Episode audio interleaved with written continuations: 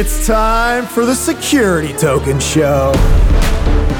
We're here to bring you the latest and greatest in security token news. Coming from across the globe to your living room. And delivering all the latest STOs and getting you up to date on what's happening in the market. So, what are you waiting for? Let's get on with the show.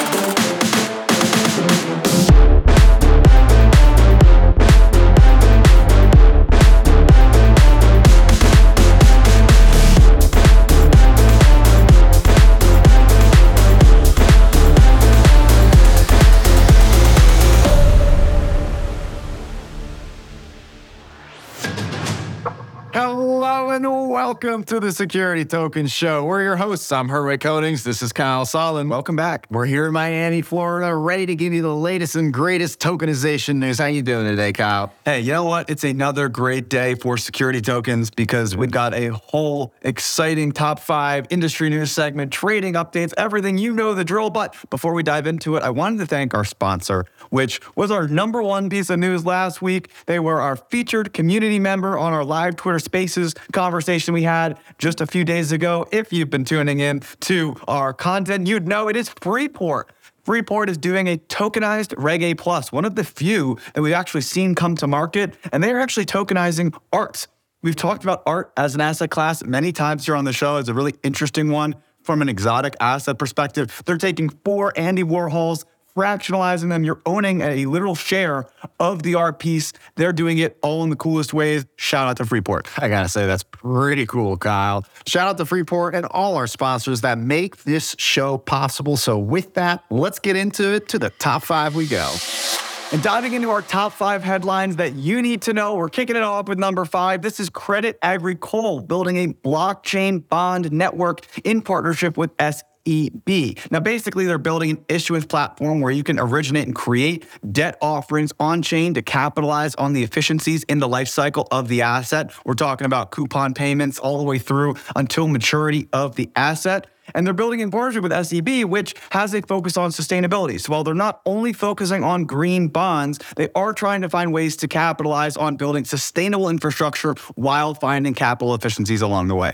Crédit Agricole, one of the biggest banks in the world. It's like pretty great news. Number four, we've got an announcer from our very own sister company, Security Token Advisors, announcing a brand new platform, a research community that we call the Success Network. We're excited about this because this is a way that we can now serve the industry in a wider capacity. We're going to bring this intelligence that we've been custom developing for our clients, Kyle. We're going to bring that together in one place so you can access it all, hundreds of resources, as well as a weekly intelligence email, events with special speakers, as well as a bunch of other tools, including the opportunity to publish on stm.co. So check it out at securitytokenadvisors.com. We're announcing that it's officially going live on April 18th, but you can become a founding member if you join before then. So we'd love to see you in there. We've already got over 100 members investment banks, asset managers, compliance, lawyers, of course, the technology providers, and many of the industry players. We're having a great time in there. Awesome platform. Major shout out to Peter Gaffney, who you see later in the show, giving you all the secret sauce. And in the number three, UBS launching a cross border payment network or at least a repo payment using distributed ledger technology. It's a little bit of a mouthful and they're working on so many different initiatives. Sometimes it's hard to keep track. But in this event, according to the press release, they're working with a large unnamed Asian bank and they did a same day intra-bank repo transaction. And really, what that means is it's basically where one bank needs liquidity, another bank has it, they make a transfer where it's repaid within the same day just to settle a specific transaction, tack a little fee on top of it. But these are high frequency things, they happen all the time between banks. And these are a great example of some of the things that smart contracts and blockchain can really improve the efficiencies of. You don't need people rubber stamping along the way. UBS doing great stuff, and they're using Broadridge's distributed ledger repo platforms. They had a third party provide the technology, and then the two banks were the facilitators. We'll get more on that with Peter Gaffney in just a minute. Moving on to number two, we've got JPX. This is actually Japan Stock Exchange officially becoming a partner in the Boostry issuance platform in Japan. Boostry is actually comprised of Nomura, NRI, SBI, uh, and actually 15 members totally across the consortium. But now they've officially given equity into the, the issuance platform with JPX, which means that you've kind of seen the full life cycle now. You've got investment banks bringing great products and assuming the distribution. And now, eventually, I imagine that they will then trade on JPX's platform, one would presume. So, really cool stuff coming out of Japan. And number one, the number one piece of news that you need to know Greenbriar Capital, a real estate developer and publicly listed company on both the US OTC markets and the Toronto Venture Exchange, now is listed on INX for secondary trading. They have a tokenized asset that represents the same equity share that trades on those other stock exchanges. We're bringing it into the ATS markets, bringing it into the tokenization space. They get voting rights, dividends, obviously the ownership in the company, and it trades 24 7, 365. Unlike any other place that you can trade this, tokenization prevails. Pretty impressive. And that's the top five. Let's get on to the institutional update. Welcome back to the institutional segment of the show. I'm Peter Gaffney, head of research at Security Token Advisors. As Kyle and Herwig touched upon in the top five, UBS worked with Broadridge and Broadridge's DLR, Distributed Ledger Repo platform, to execute this private blockchain based swap with UBS, right? So the DLT repo platform significantly increases settlement velocity and collateral mobility, which we saw, while reducing operating costs and risks, especially with overnight repos, which is a big piece of it, right? Remarkably, and I can't believe how under the radar this is, the platform's been pumping a whopping $1 trillion worth of transactions a month. I'm pretty impressed with JPM's repo system personally, reaching a lifetime volume of half a trillion dollars in a few years. But seeing Broadridge's kind of volume is next level. So some viewers may be saying, yeah, but this is basically a private database, doesn't do anything for the industry, no new access for the public, etc. As I said last episode, though, I see value in the private blockchain side of the industry. Even small basis points in savings and cost reductions here on trillions of dollars of volume translates directly into millions. If operational risk also gets reduced, then the parties involved become more comfortable and frankly you know, happier with the use of blockchain, which will then have positive externalities to their inclination for future blockchain projects, possibly even on the public tokenization side. So think of it that way. And lastly, bonds and repos are not the only place we're seeing private blockchains being used for assets and for tokenization.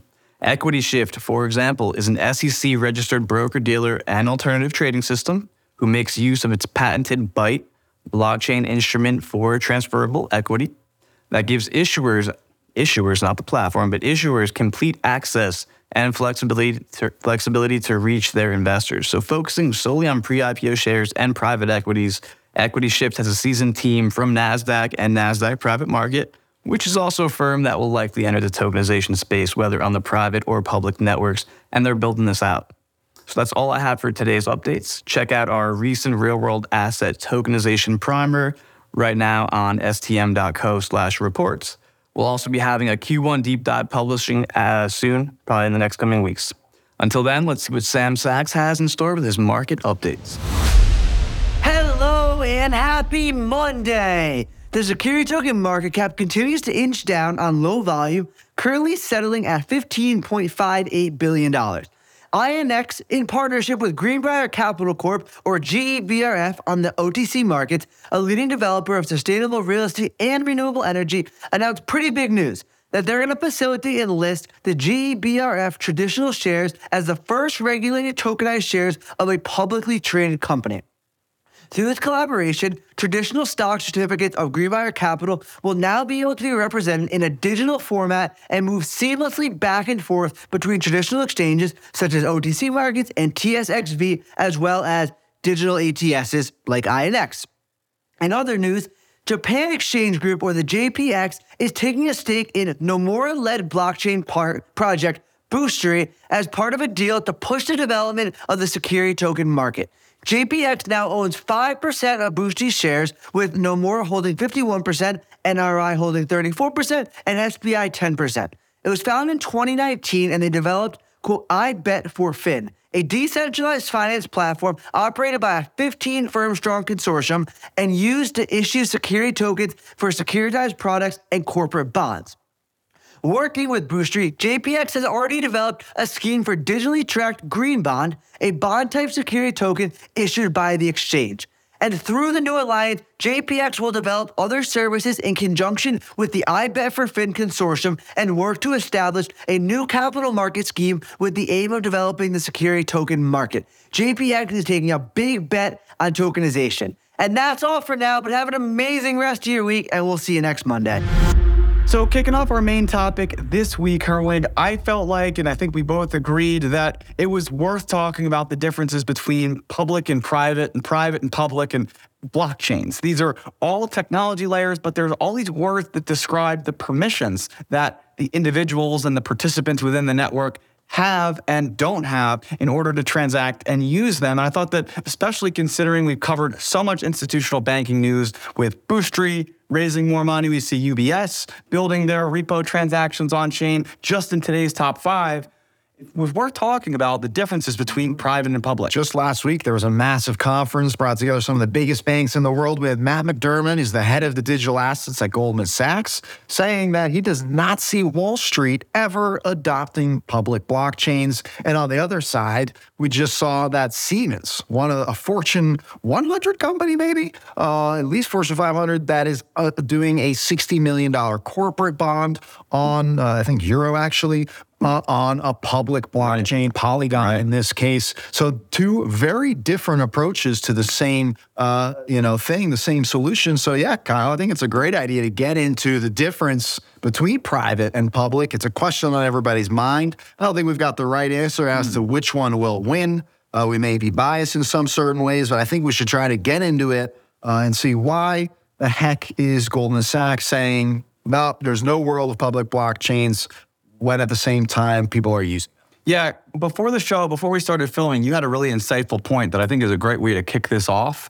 Especially we were talking about, about the Broadridge distributed ledger platform that UBS was using in their repo transaction. What's the difference between a, a distributed ledger technology and then the blockchain pieces. So what's happening is we've got the classic public blockchains, Ethereum being one of the most popular uh, because there's multiple uh, alternatives that you can use using the same underpinning blockchain technology. But as we've noticed, there's security tokens on Bitcoin, uh, the Lightning Network there, as well as many other blockchains that you can then go and see what are these transactions. That's what makes them public. On the private end, uh, it is by design not necessarily visible to everybody, right? And so that's why you've actually also got distributed ledger technology, which we don't want to get into the big nuances here because they're essentially in the same camp of being able to, you know, basically whitelist and control. But ultimately, the big difference is, is that with a DLT, you don't really need a consensus mechanism to power it.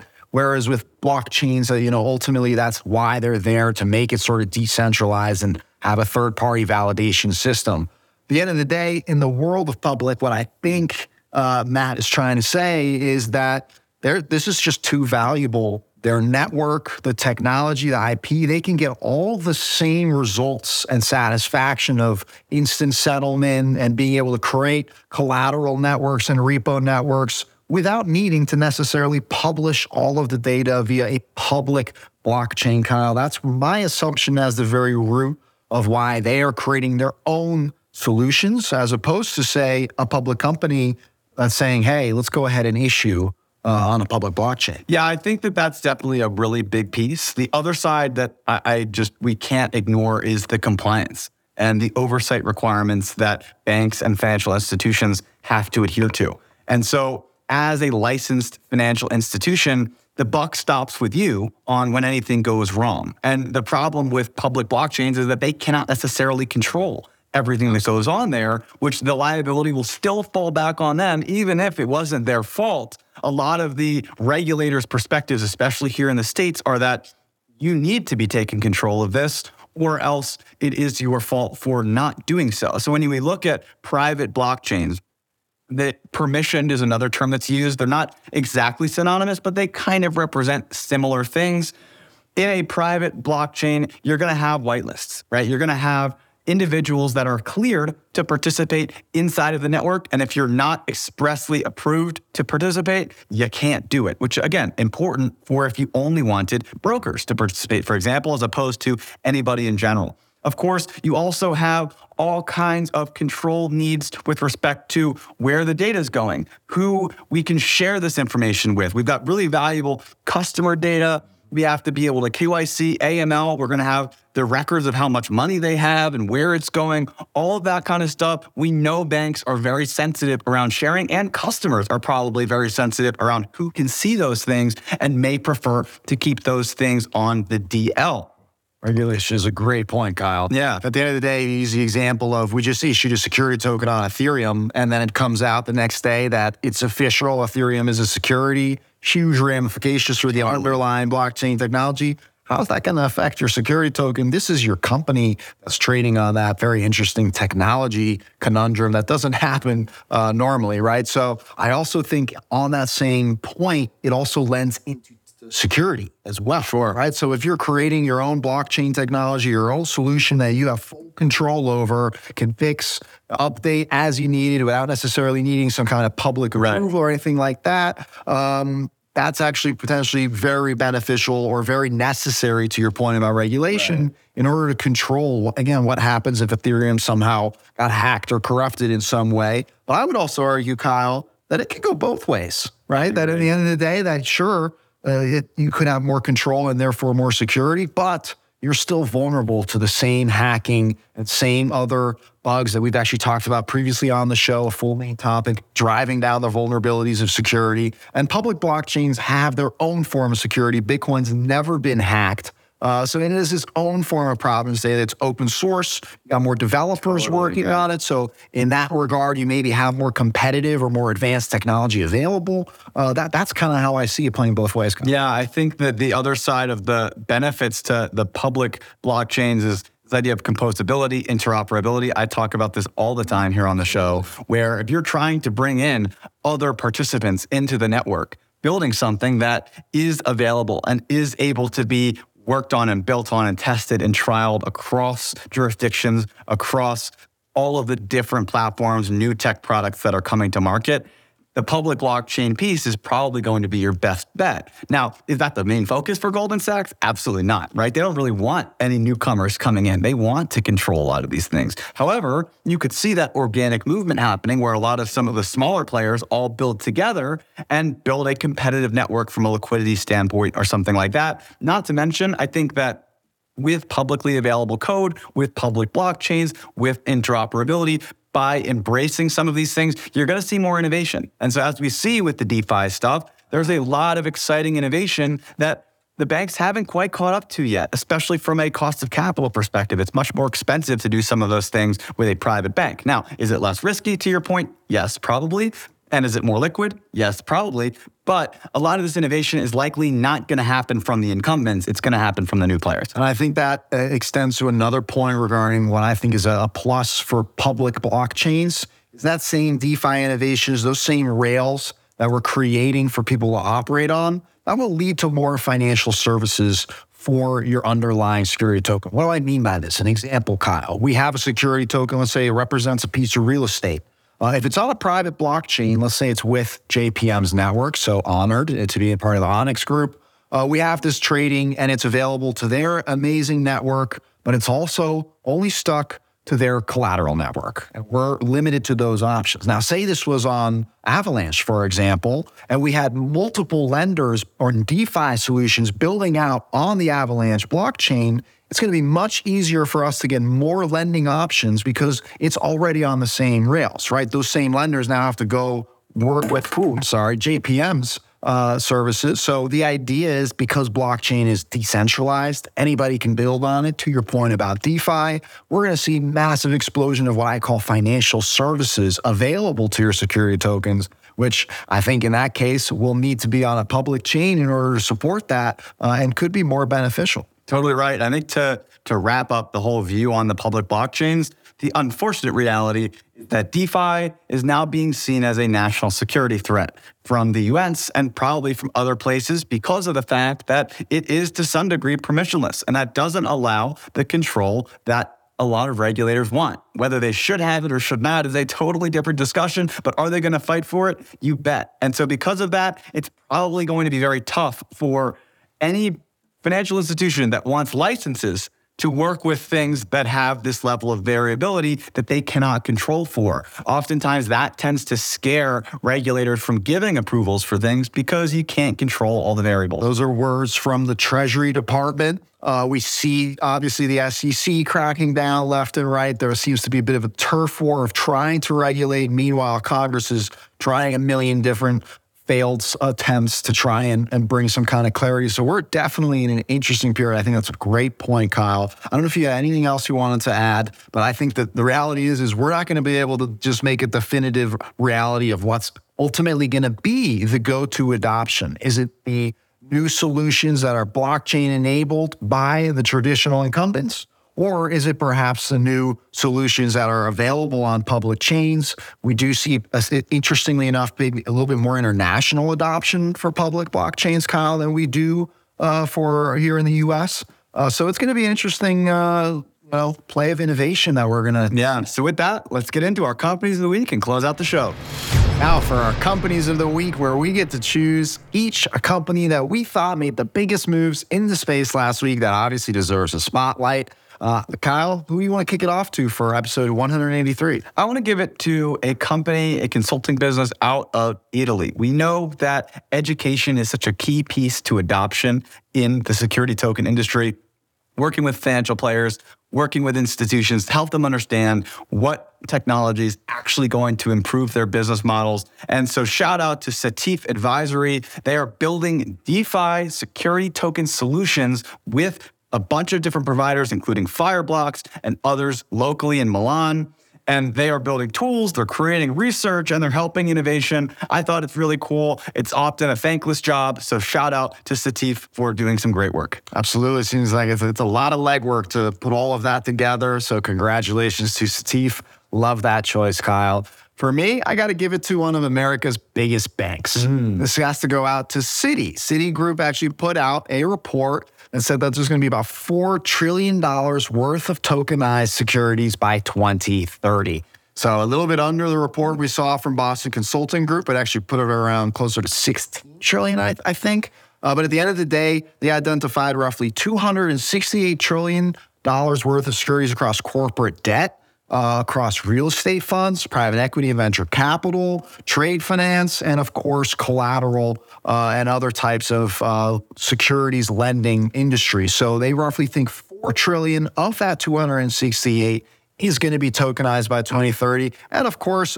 pointing to all the benefits as a result of why this is happening. So I think this is good because whenever a major bank like this comes out and endorses tokenization, people pay attention, it gets in the news, and people want to learn more about how this is happening and why this works. So, Citi, thank you for doing that research, for coming up with your $4 trillion number. I think it's probably going to be closer to five times that uh, by 2030. Mm. But hey, I'm optimistic, maybe a little biased. And with that, we thank you for watching the show. Leave your feedback, comments, thoughts, suggestions. Share this video with anybody in your network that you want to help them understand a little bit more about tokenization. Check out stm.co for all your latest news and training information around security tokens. And of course, now check out that Success Network if you're interested in joining our research community. And with that, we'll catch you next Monday. Happy tokenizing.